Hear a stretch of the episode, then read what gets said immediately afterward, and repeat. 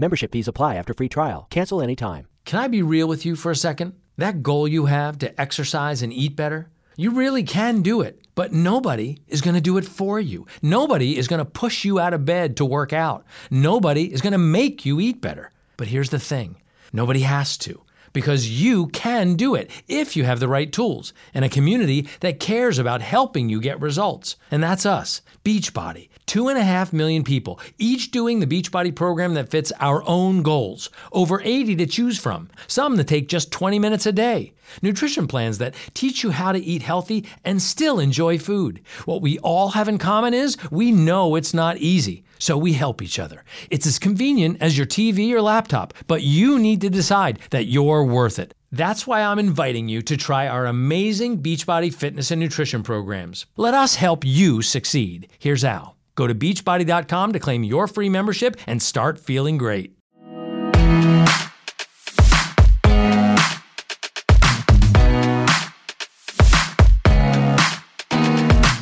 In the week that saw Sally Lindsay and Nigel Havers check into posh hotels, The Greatest Dancer go live for the first time, and Dominic West drag a man through a sewer in the finale of Les Mis, this is Series Linked. I'm Emma Bullimore from the TV Times, and this is Mark Jeffries from The Mirror. Hi, Jeffers, how's it going? Yeah, good, thanks. You? Good, good. Well, this week's episode of the podcast dedicated to everything on the box that's both on and in demand features. Kacey Ainsworth joining us to talk about the new series of Grantchester.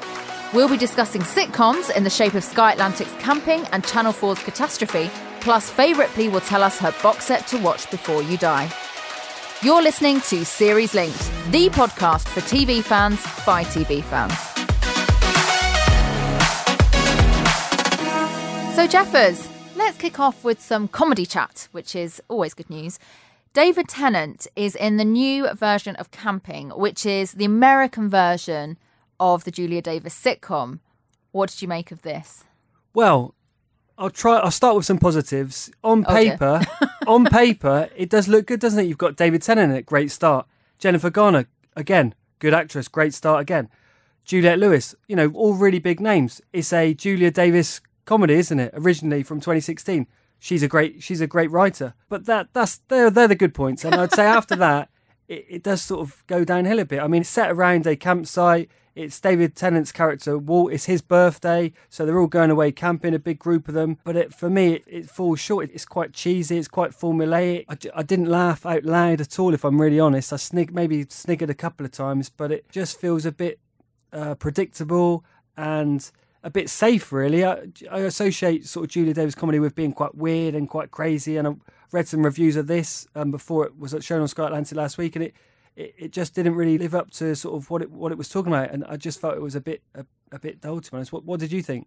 Well, I have watched the original, which I enjoyed, and I thought it was very British. You know, when they had the, all those rumours about Gavin and Stacey doing an American version of that, and people were up in arms. Yeah. Kind of expecting more of an outcry on this, to be honest, because it does feel very British. Vicky Pepperdine plays the uh, protagonist in the English version, and she, you know, the character is unglamorous. She's middle aged and she's frustrated and bitter about life. And then in the American version, suddenly she, she's Jennifer Garner with her perfect pigtails and, you know, Hollywood starlet. And yes, she's very anal about things and she's very, also very sort of uptight. But it's a totally different take on that character. It's such. It's such a sort of glossing over. Steve Pemberton is also in the original British version. He's always brilliant in Yeah, everything yeah, he does. great. Rufus Jones is also great in, in the original, and I just think you know we watch loads of American dramas and comedies and don't need don't need it to be adapted for us. I mean, obviously it can work. The Office and the American Office, I do think the American Office is great, and I think they really played with the idea and ran with it. Fantastic. But for something like this, I just don't see why it needs to be adapted. And also, I think that the characters you, you sort of hit the nail on the head there with Jennifer Garner's character Catherine. It it just wasn't a very believable character. And obviously, in comedy, they don't all have to be believable characters. They can be crazy, or you know, they can get laughs from a different way. But I think she was supposed to be a sort of slightly spun up version of a real life person who's you know very anal about sort of having back injuries and and sort of schizophrenic about sort of minor ailments they've got and sort of dining out on being a minor Instagram celebrity. But it just didn't feel very real. It didn't feel very funny, you know, in the sense that it wasn't exaggerated enough to be very funny. David Tennant, one of our greatest actors without question, But in this, it doesn't feel like he's got a lot to work with. He's sort of playing quite a sort of boring middle aged guy, quite a safe character, not that many great redeeming features. And so there's not a lot for him to work with in terms of getting laughs either. And it, I, I, watched two episodes, and to be honest, I, I don't think I'll be watching a third. Yes, yeah, surprising choice for Tennant, isn't he? He's usually so brilliant and picks so well. Let's move on to another comedy that I know we both love Catastrophe. How do you feel? I mean, we're, we're quite a long way into series four now, but how do you think it's faring? I think it's brilliant, and it's a it's a great example actually of why camping perhaps doesn't work as well, and, and why something like Catastrophe does work. You've got these main characters, uh, Rob and Sharon, who, who are played by Rob and Sharon, and they're just brilliant, well-rounded characters, very believable, perhaps slightly exaggerated versions of, of many people in Britain going through a perhaps a slightly loveless marriage or having problems with marriage, and sort of the intricacies of of those two characters and their relationships is naturally very, very funny, and it couldn't be more of a contrast to, say, Jennifer Garner and David Tennant's relationship in camping for me. What do you think? Yeah, it does feel very believable their relationship. I mean, there's a love there, but they deal with some very dark issues. They have done across all four series. They are so brilliant. My, I suppose my only criticism of Catastrophe as it's gone on, and, and there aren't many criticisms to make because it is a pretty amazing uh, comedy and it makes me laugh out loud every time. I'm just not really interested in the other characters. I would just rather see Rob and Sharon over and over again and occasionally maybe a little interaction from outside but they've they i've heard them in interviews say before that they love writing for those other characters they love writing for ashley jensen and give them more and mark bonnar I, I just don't really care about them. I, Rob and Sharon are so good. I just want to see them on screen all the time. I think it's always best when it's just the two of them. I think you're probably right. I think the, the characters played by Ashley Jensen and Mark Bonnar, they're, they're okay, but they're not as well rounded. They're not. They don't feel that as they're as well scripted. They may well try and write them as well, but it, it really doesn't feel like that. It, it very much is the sort of Rob and Sharon show.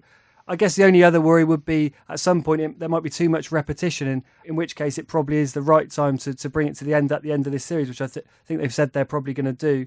But I wouldn't be that surprised if, say, another five years' time, they maybe have another go, pr- try and perhaps set them slightly older as well. That that might be a good good idea to try as well. Yeah, there's no need to be hasty, is there? Don't you don't have to say it's the final series. Just just give yourselves a break and come back. Definitely.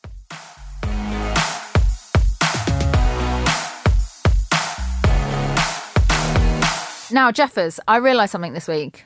I am extremely cool. And I know that doesn't Really? su- I know it doesn't surprise you because I just exude coolness in every way. But I was watching Only Connect, which is a very cool thing to do. It's a cool start. Yeah, yeah, yeah. exactly. Exactly.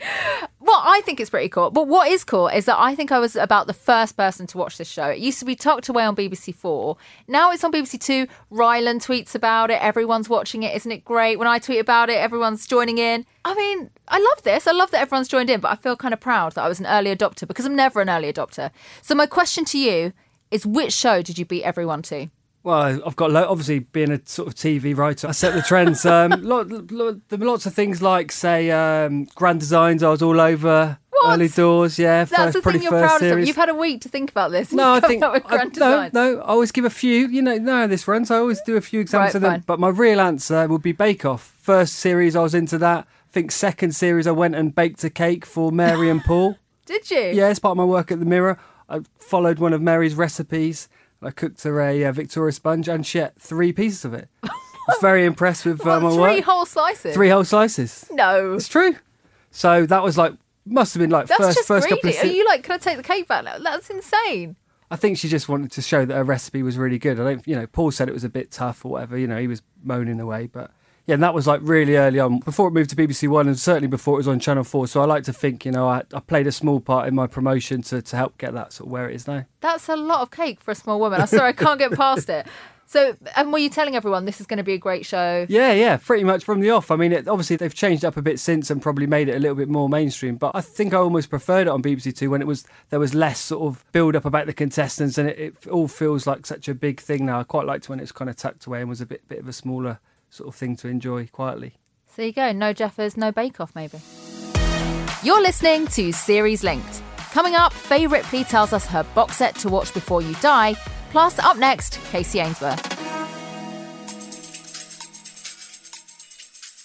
When you buy clothes from Baukjen, you're not buying from just another online retailer. You're buying from a five star rated brand. Fit and quality is at the heart of everything we do, and you're not buying throwaway fashion either. You're buying meticulously crafted, elegant pieces that you'll love forever. Our collections are defined by foundational pieces infused with timeless essentials and relevant trends. Marie Claire described our collections as everyday designs with a cool fashion edge. And The Telegraph said, if you're after a perfectly pulled together, pared back capsule wardrobe, then Baukjen is your go to. Right now, you can enjoy a little luxury for less in our end of season sale. And with free delivery and returns when you spend £59, there's never been a better time to try us. In fact, the only difficult bit is spelling our name Baukjen. B A U K J E N. Find us at baukjen.com. That's B A U K J E N.com.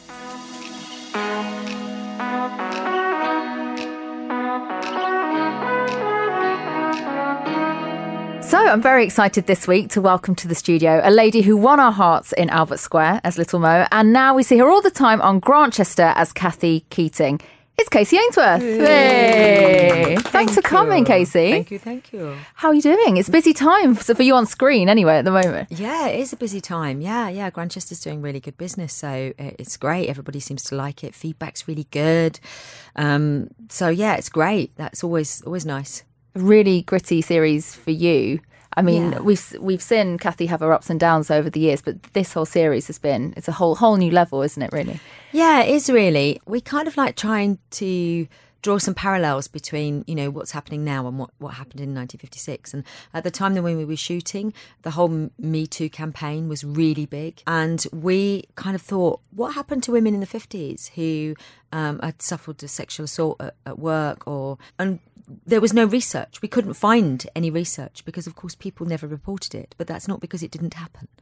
So um, we just thought that it was amazing that now, in you know, 2018, 19, that we we were now dealing with that, and we were able to people were able to come forward and talk about what was happening to them at work and in the workplace.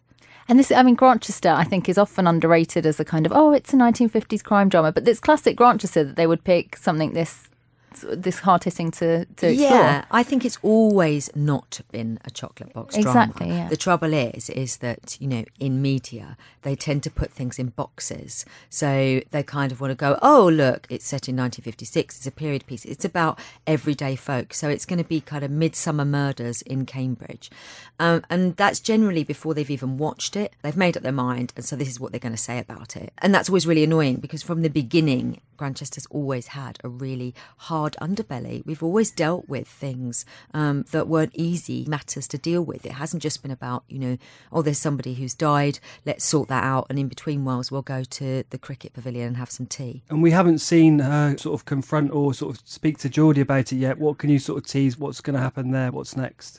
Well, that's the big problem, isn't it? And, and we wanted to really reflect how women felt and how women still do feel, um, or anyone at work who's been who's suffered an assault at work. Um, and there's a moment of questioning: Was it me? Was it something I did? Should I have been different? Should I have stayed at home? Should I not have put myself in that position? And so there's a lot of that questioning that happens with Kathy first before she even goes anywhere near even talking to Geordie. Because it's putting a strain on their marriage, and he doesn't really understand why. He might think that there's something else going on, which is he's Yeah. totally going the wrong direction, isn't he? In his thinking. Totally, because they at the end of last series, he'd had an affair. She discovered the affair, and this whole thing of her getting out and going to work is a part of her reclaiming herself. She doesn't really know she's doing that, but it is that's what she's doing. So therefore.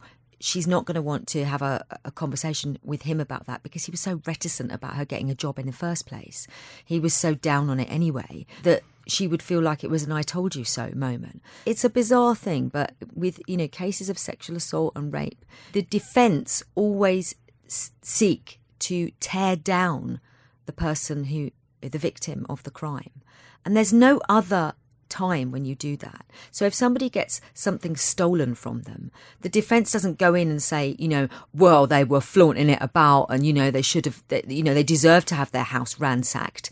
They, they don't say that, but they do do that with victims of sexual assault. They try and blame them and say that there was something they did. And so that's why we have this culture of people sitting there going, I can't, I can't do anything because I went, I went to the bar, because I had a drink, because I was wearing this, because I was wearing that. And it's utterly ridiculous. And it's only now that we are getting to that phase where we're saying, no, it is nothing to do with you. It is that person's fault. It is them who, who, who are responsible for their crime and no other person.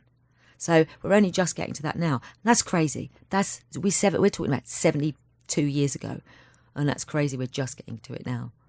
And I mean, you obviously in EastEnders you played out a big abuse storyline. It was different, but I think that similar sorts of things to what you're saying about how victims are blamed for things, and that had such a massive response that storyline. Yeah. As an actress, with this storyline and with that one, do you enjoy doing things like that that you know will will really resonate with people at home and will have that kind of reaction? Well, I enjoy being an actress. I mean, mm. the whole the whole domestic abuse um, storyline I didn't even realise that that would get all the um, attention that it got, mm. um, and it was only really afterwards. I think Alex and I went to a went to Number Eleven Downing Street with uh, Erin Pizzey from uh, Refuge, and she.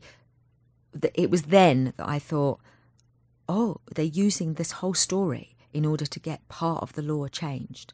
And I think that's a wonderful thing that the power of a soap, me doing my job and working hard at it, that that can get a, that can help someone in their job to get a law change to protect people. So it's it's a wonderful sideline. It's not what you become an actor for. You might become an actor to do some political plays and stuff like that, but but generally, you know, you don't. That's not what you do. So suddenly you are you've got a responsibility. Suddenly you've got a responsibility to know what you're talking about, um, to have researched it properly, to do it well, to do it justice, and all of those things. And they come separate to, to your actual job, the power of giving people voices um, is very strong. And, and people can um, help themselves once they feel like they are not alone. Storylines like this are they harder to kind of switch off at, at the end of the day? When when you, are they harder to say a normal day's work because it's obviously quite an intense a difficult thing to talk about and to act, I guess. I think, yeah, I think they are quite difficult. When I was on EastEnders, it was it's they're long days, they're twelve hour days, and they're six days a week. So I was being Mo longer than I was being myself, um, and I think they do have a physical impact. I would be going home in the car, I would still be sobbing and still be very upset had kind of opened up whatever door there was in there mm. and, and used all of that and I would still be crying and I'd be in the next morning I'd be up at five to be in the next morning and they'd have to turn me upside down on the makeup chair and put like cold spoons on my eyes to try and get my eyes to go back to normal um, so that I could shoot a scene in the calf where I gave Dot a bacon sandwich or whatever. Um, so it was relentless and it was hard, but you were always aware that this you were playing someone else. You know, people are there's people all up and down the country who are actively living that life. So you know, for all you can say, oh, it's tiring actually, and yeah, and this does have an impact. Actually, you're not living that. You go home to your fella and your dogs and your kids and your house, and you're not living that, and loads of other people are. And going back to Grantchester, have you had any reaction yet from people having seen those distressing scenes with Kathy. Yeah, yeah, you do. What you what you get is the same thing. People saying, you know, I had a boss like that, or saying it's really awful that she doesn't have anywhere to go. I hope that someone will be able to help her. Um, they don't really know how how the story gets resolved, or if it does get a resolution. So um, I, I would imagine that after that, you'll probably get a lot more comments about it. And you were talking about how it was inspired by the Me Too movement. How did you feel as an actress, someone in this industry, when that all started coming out and the Time's Up campaign started moving? What was your reaction to that? My reaction was TikTok clock. There's plenty of them out there. I was I was waiting for people. I was waiting for people to be revealed. I really mm. was. I was sitting there thinking to myself, "Oh, I wonder if he, if he's next." Seriously, you know, I've been working since I was eight years old. Mm. Unbelievable things happen in this industry, and they're not good. So the fact that women stood up and were brave enough to take on possibly the well, the most influential uh, producer allegedly in film at that time, um, and to take on other people, and they are still doing it. Um, and their people are still standing up saying, you know, this person did this to me. It's so important that we understand that that was happening. It was rife. And, it, and, and I don't even know what the pop industry is like, but I can imagine. I can only imagine. It's ridiculous. It's ridiculous and mad. And I'm so glad people are standing up and saying, this is what happened to me, and uh, are not being afraid of detractors. Have you noticed any differences? You know, Frances McDormand talked about inclusion riders and things changing on set. Has anything changed in a practical way? Huge amounts, wow, yeah. Okay. So um, when we were doing this storyline, um, I had something that I've never had before, which was um, all of the production company at Kudos, um, the three the three main executive producers, said to me, "This is what we, we talked about doing this story," um, and I suggested this story to to Daisy Coulam. And once once the who's the writer, once they decided to do it, they sat down with me and with Christian, who who plays Mr. Hobbs, um, and said, "Right, this is how we're going to do it." You know, we don't we, we you know we don't want you to be upset we want you to we want you to do the piece but at any time you feel uncomfortable and both of us so both of us had that conversation i've never had that conversation with any production company ever And also, what's great was seeing Kathy in the workplace, seeing her have a job, and seeing how she feels empowered by that. Yes. We were talking earlier about how women did have jobs at that time, and yet you never see it on You- TV. Exactly. Again, we're sold this myth, right, that women didn't work. That um, I mean, I don't know about you guys. When you think about the 1950s, if you think about women in the 1950s, is your first thought like Doris Day and big skirts Exactly. and you know and you know those old news items where they where they talked about you know you know uh, and mummy does the shepherd's pie and you know daddy does daddy mows the lawn um and they have so a modern day version of fake news. This is what I think. So, like, they were a modern day version of fake news. We think we we think we've only just got it now. We think Instagram didn't appear. Well, it appeared in those because they they always showed this kind of you know really lovely v- version of the 1950s. And actually, to be honest, there was a huge amount of women in the workplace. And sometimes, even if they weren't at work, they were doing homework. So you had lots of women who worked from home, you know, uh, you know stuffing cushions and plucking chickens and all sorts of things. So, but we never see it because there is this been this, this you know, it's horrible misogynistic idea that women didn't that women had this role and that's all they did and it just it just isn't true so and we went round the table and i said did your grandmother work did your grandmother work because my grandmother worked until she was 75 um, and she always worked. She never, she did not stop working. She worked from, uh, I think my, my dad was like 18 months when she went back to work and she, she carried on working all, the- all the way through, right up until she was 75. So, you know, the idea that, that she would have stayed at home would, would have been hilarious to her. And actually, you know, that that was the vision that we thought of now. She would have, she would have thought, well, that's ridiculous because I worked and Queenie worked next door and, you know, all of that. And you've got a new cast member this series as well, uh, Tom Britton. I just wanted to ask what, what it was like, whether that's changed the dynamic of the show at all. I think it always brings in a fresh energy, really does. Well, I suppose it really does if you have a great person who comes in. Mm. You know, Tom came in and, you know, he knows that there's a pair of shoes to fill, but he actually didn't fill them. He said, This is my shoes. So he was he came in with a fresh energy and a fresh idea and gave a fresh kind of launch to that invigorate the part that part of the vicarage. And what about when you're, you know, you've done a scene and it might have been hard? Is there much downtime? Do you get to hang out with Robson and have a laugh, or is it quite a kind of serious working atmosphere on Grantchester? Um, it's a mixture of all of those things, but actually, when you're in a scene with Robson, it's generally just really good fun. The reason why he's um, so popular is because he's so good at what he does, and he's very enabling. He's really encouraging to everyone, and kind of um, he takes it on board. I mean, we're really lucky. We've got a great production company in Kudos, but he also takes it on board to bring everyone together. So he would always they would always arrange you know, barbecues and cricket matches and fireworks displays and uh, you know um, ice cream vans coming up the road for when the kids go off school that kind of stuff um, just because you know we're filming in this beautiful village and it's you know this, this is people's homes and they're being put out by the fact that they can't drive up the road and there's cameras and there's paps everywhere. Um, but they they really embrace it and embrace us and so we like to do the same back. But robson is integral in that. He's the he's the person who begins all of that um, and says right this is what we're going to do this year so um, you know he is he's just a wonderful person to work with How far ahead can you two look? Because this storyline at the moment feels like it's got a, a lot left to run. It's going to have probably impact on future series. Are you all locked in for another series already? I don't know about the others. I'm always really skeptical of talking about anything, you know, until I'm eating the bacon sandwich. On Yeah, you don't wanna jinx it. You just don't. You just don't. You know. Um, but we are a really lovely Grantchester family, so it would be it would be lovely to do another one. And what do you watch on telly when you're not filming or you're working really hard? Well, because I'm quite busy, um, it's always box sets and it's always catch up things. Um, so um, I've just finished Escape from Dannemora, which was the Ben Stiller. Um, it was a true story, and Ben Stiller directed it. Um, it was Patricia Arquette. That was really great. I mean, kind of grim and hard watch, but really, really great. Um, I'm obviously the same as everybody else, waiting for the next series of Game of Thrones. Yes. I was a really late um, viewer to Game of Thrones, watched it all at once. Obviously, it's ridiculous. There's far too many young women that are naked, naked, and far too few on the other side.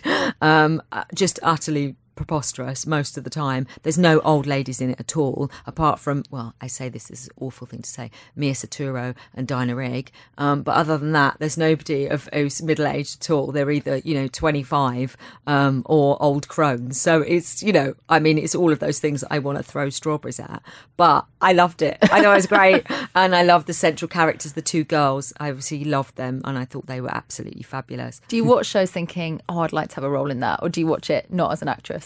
Can we switch that? Oh no no no. Yeah no I do I, I it's it's twofold. It's really funny. It's twofold. If I'm a bit meh about it I will pick it to pieces um, which is really bad. Um, but and I am terrible on continuity.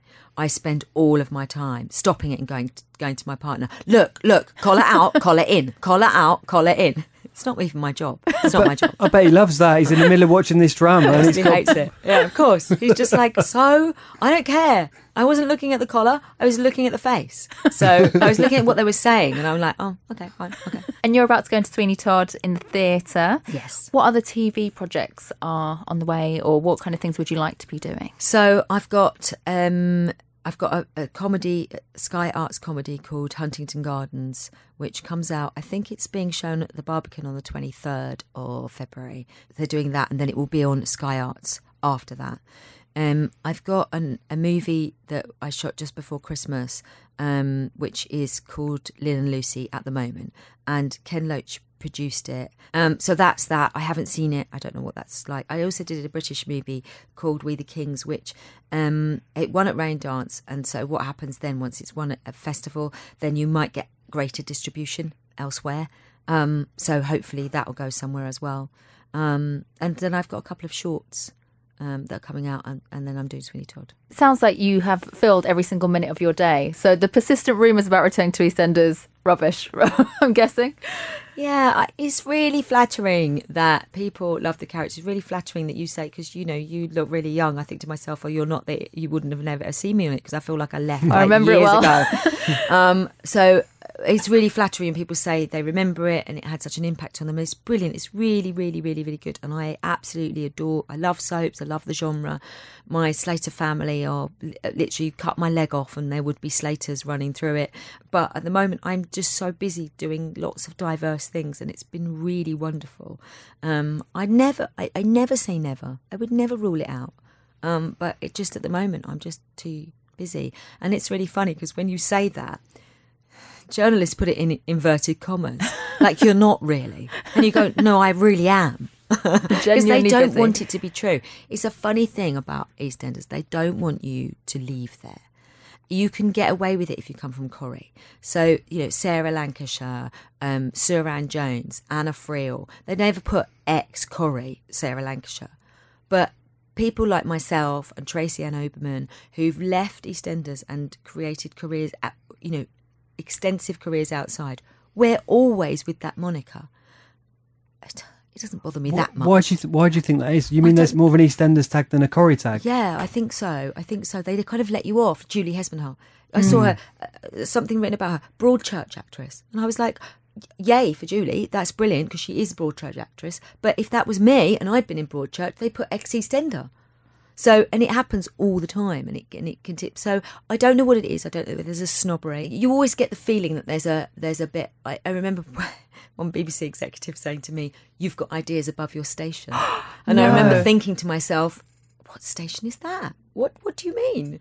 Um, and so I don't know whether it's that. I don't know whether because we're we're playing people who are, um, you know, from lower incomes. If if there's some idea that we're not allowed to move up the career ladder, I don't know. I don't know what it is. They kind of won't let you forget it if you go if you're on EastEnders. They literally won't. And so and so I think for some people it's really hard to you have to you you have to really shake it off. And one of the ways that I I felt was the only way you could really do it was by never doing anything or not doing anything to do with ce- the celebrity world, which is a fine, dandy enough world. It's a good world and it's a good place for people to earn money, but it means that you kind of downgrade your brand, if you know what I mean. So I had, I wanted to stay just working, being an actress, just working and doing good stuff in different places and being quite diverse with my characters so that then there was less of a pigeonhole that they could put me in. And by that, do you mean turning down things like Strictly or Yeah. whatever? Yeah. Yeah, yeah, turning down all of those. If you do those, you're dead in the acting world. Mm. And I know it sounds mad because people in the street would think, oh, you know, if you're really popular, they'd want to put you in the program. They absolutely don't. They don't mm. want to put you in the program because you're then from a completely different world. And like I say, that world's lovely and great and wonderful and, you know, knock yourselves out. But it means that you won't get any other acting work. God, that's that's actually I hadn't even really thought about it like that before because I just think, oh, Strictly, what a lovely program. Why would anyone say no?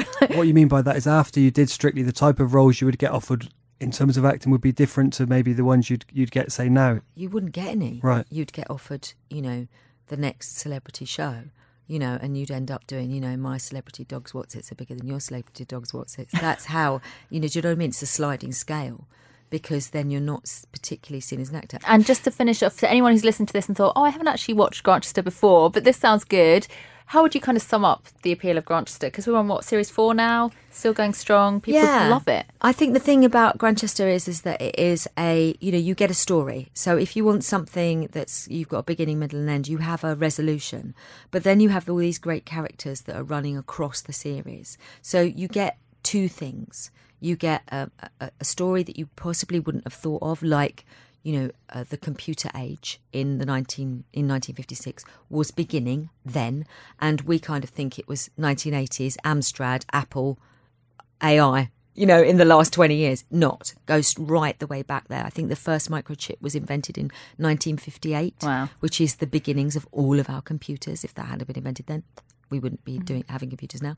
Um, so that was when it began. So I think you get and you get quite a um, a story that has a bit of an edge to it, not your regular not your regular crime drama.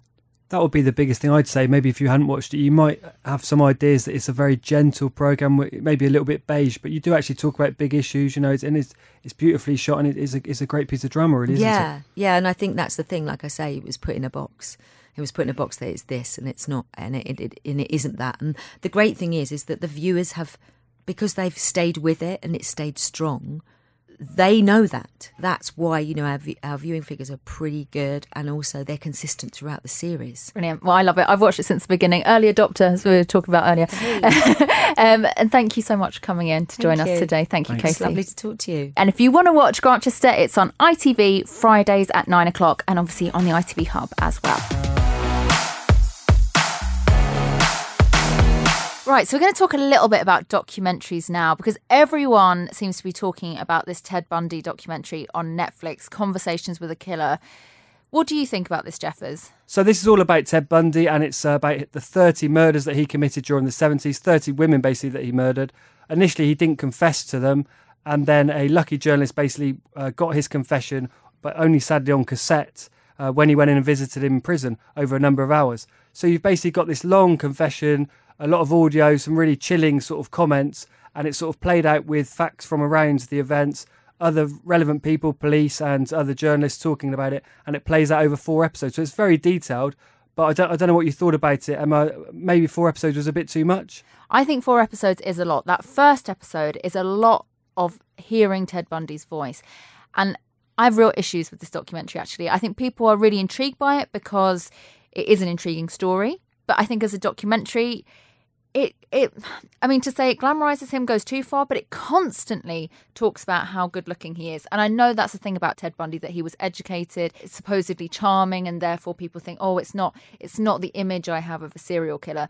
But I think they play on that way too much. It is mentioned so many times. Oh, he was so winning, and oh, he was so attractive. And the first bit, he's he's playing games with this journalist. He wants to he wants to set the agenda. He doesn't want to confess. He wants to basically have a book written about him for after he dies. And so we're playing his game by having a whole hour of just listening to him ramble and not, you know, what about these women that died? Where's where's their story? Well, there is there is a fair point. It, it could be seen as sort of creating a legacy for him. I guess he, I, I suppose, he would love the idea that there is now this Netflix series of you know dedicated to almost his work, if you like. But on the other hand, I think it sits somewhere in the middle for me in terms of the quality of the documentary. You've got something like The Keepers, which was another documentary on Netflix about a uh, murdered nun that was absolutely fantastic, really good. And then you've got something like Killer Women with Piers Morgan. Sometimes on that, the killer uh, doesn't confess to the murders, and you've basically got an hour of an interview where it goes nowhere and there's not really any confession. Some of those are, you know, are, are not are not as good. Whereas at least with this, you have got somebody, it's a you know a genuine killer, and you are he is confessing. So on that front, it does really work. Yeah, I just think you just need to be really careful around this kind of subject matter. We talked about Dominic West last week, and that drama he was inappropriate adult about Fred West, I thought was absolutely brilliant. It's not that I think that you can't deal with this kind of topic in any way that is appropriate, but I just feel this for me. I, I felt like I was sitting there, and and calling it conversations with a killer. You know, I think there's there's a little bit of sort of blurring the lines between entertainment and documentary. You know, we're so used to watching things like Luther about killers, and you know, it's all part of a game, and it's thrilling and it's exciting. You know, this is not exciting. This was terrifying, and I, I'm I just find it it's a bit uncomfortable for me. But let's move on to another documentary, which I am much more complimentary about, which is this new David Bowie documentary. Um, what's the actual title of it, Jeffers? It's called David Bowie Finding Fame, and it's on this Saturday night on BBC Two. It's a really um, in-depth look at his sort of formative years, really, and, and you were quite impressed with it, I think. Yeah, I just thought it was stunningly put together. It's so cinematic from the very beginning. And I have this thing about David Bowie because I love his music, but I, I feel like proper Bowie fans almost won't let you in unless you know the album track on album 64 or whatever. It's like you're not part of the gang. But I found this a really accessible documentary, um, really interesting stuff that I didn't know about, footage that hadn't been seen before of him. Um, basically, it's about him discovering that Ziggy Stardust alter ego and finding a way to break through. It shows him as being very ambitious and having a really great sense of humor, which I think sometimes when in music documentaries that can be missed. But he he comes across so well as this ambitious young man with this talent, but just trying to get heard. I'd say, yeah, I totally agree. It's the filmmaker is Francis Whately. It's the third Bowie film he's actually made for the BBC, and, um, and the last one of the trilogy. But I think it, a lot of people are already saying that they think it could be his best work. He's got some interviews in there for like the hardcore Bowie fans. He's got an interview with a woman called Hermione Farthingale. It's the first time she's ever really spoken on camera. She was Bowie's first love. He's also got Bowie's older cousin called Christina, She's never spoken before on television, and she gives a real insight into his family life, how he was always looking to sort of be adored by his mum and never really got her approval. So that so for the real sort of die-hard Bowie fans, there are these interviews that you know they've they've never heard before. There's um, some TV appearances which were feared lost from the 70s that are going to be on there. But if, if like perhaps I think me and you, you're at a more base level and you don't know that much about him anyway, it's just a great introduction to him, and you, you can really see that drive that made him want to be a, a star. And he has a lot of failures to begin with, a lot of flop singles, a flop album, but he keeps going and keeps going. And then, as you say, with Ziggy, it kind of all takes off, and, and that's where where his career sort of becomes becomes huge. It's time once again to add to the list of box sets to watch before you die. Each week, one of our favourite faces from the telly tells us a must see series. Last week, Russell Howard got a bit cheeky. He gave us two recommendations. He recommended both Mad Men and The Wire. This week, it's the turn of Fay Ripley. She's been amazing in the current series of Cold Feet. Let's find out what her box set to watch before you die is. Find somewhere online a show called Summer Heights High. Summer Heights High is a comedy. There's a guy called Chris Lilley, an Australian guy, and he plays all the main characters himself, which are a girl called Germaine, a teacher called Mr. G, and Jonah, a, a schoolboy. And it sounds bonkers, but it is a work of genius. I teach Jonah Takalua. Fuck you, miss. Beg your pardon? I said fuck you with a P. He's disruptive and he can be very rude. Kind. Oh, miss, you farted. Miss just farted. With those box sets for life, I feel that they only really qualify for this category if you can watch them over and over again. So if it's a who done it, well, you only watch that once because then you know who done it. Teachers at my school are always going, Ja'mie, oh my god, you're the most likely to succeed and stuff because I'm like the smartest non Asian in year 11. My kids watch it, and when we are sort of in need of cheering up, we will pop on an episode of that and laugh ourselves kind of silly, really. My teaching methods are fairly unique. Someone join in. I'm there to inspire them. Who's going to want to pay to see you on stage? I'm there to teach them to dare to dream. Get out. At the end of the day, if I've got to watch something over and over again and it's my box set on a desert island, I'm watching the same thing. I, every single detail of that show makes me laugh. It's so brilliant. You're going to look at Ben and say, sorry, Ben. You want to come? Sorry, Ben! Well, well, Summer Heights High. I have to say, I actually had never heard of that. So that's a proper recommendation for me. Have you seen it, Jeffers? Yeah, I have. Yeah, it's um, it's from back in sort of 2007, start of 2008. It, it first launched in Australia and then it came over to BBC Three. And um, Chris Lilley was a sort of big name at the time, and around sort of the years around that time uh, had a couple of big series, but Summer Heights High is probably the best of of those. And yeah, he sort of played every character in it, and it was sort of like a spoof school uh, that it was held in, and sort of lots of jokes sort of based around pupils and, and the teachers. Does it sound like the sort of thing that you'd watch? I don't know. I mean, she she says it's really really funny. Is it that fun? What what's the kind of sense of humour of the show? It's character based comedy. It's not really one where uh, each episode follows another. It, it's sort of teacher and, and pupil sort of blown up in proportions in terms of their mannerisms, in terms of things they do wrong, in terms of sc- school bullying or you know your school PE teacher or whatever, and it's it's um, jokes at, at, the, at, their expense really. A lot of the time, uh, Chris Lilley's stuff is still on uh, BBC iPlayer. I think at the moment it's not on there, but I'm sure if you look around a bit on say YouTube, I'm pretty sure you'll be able to find a fair few of these episodes. Great, I'm going to check it out. Sounds good. So we'll be hearing from another famous face from the telly to tell us their box set to watch before you die next week.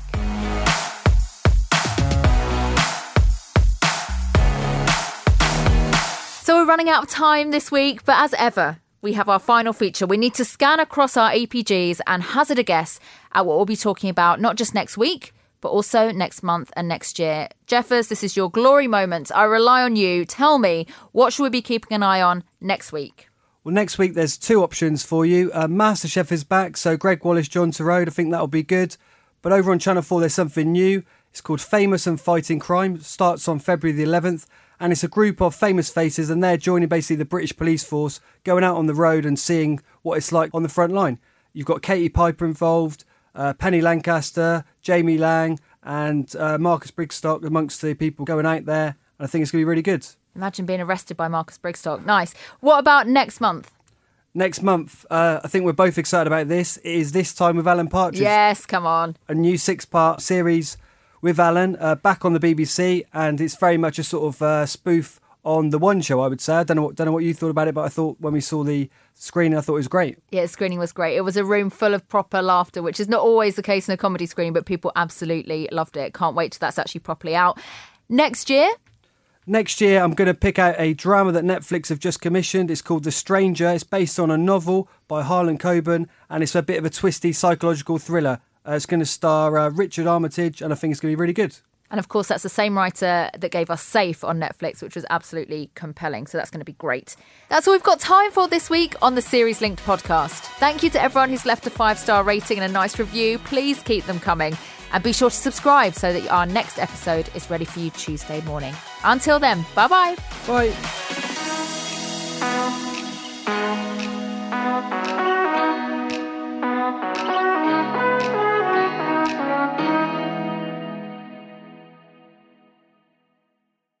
Membership fees apply after free trial. Cancel anytime. Can I be real with you for a second? That goal you have to exercise and eat better, you really can do it, but nobody is going to do it for you. Nobody is going to push you out of bed to work out. Nobody is going to make you eat better. But here's the thing nobody has to because you can do it if you have the right tools and a community that cares about helping you get results. And that's us, Beachbody. Two and a half million people, each doing the Beachbody program that fits our own goals. Over 80 to choose from, some that take just 20 minutes a day. Nutrition plans that teach you how to eat healthy and still enjoy food. What we all have in common is we know it's not easy, so we help each other. It's as convenient as your TV or laptop, but you need to decide that you're worth it. That's why I'm inviting you to try our amazing Beachbody fitness and nutrition programs. Let us help you succeed. Here's Al. Go to beachbody.com to claim your free membership and start feeling great.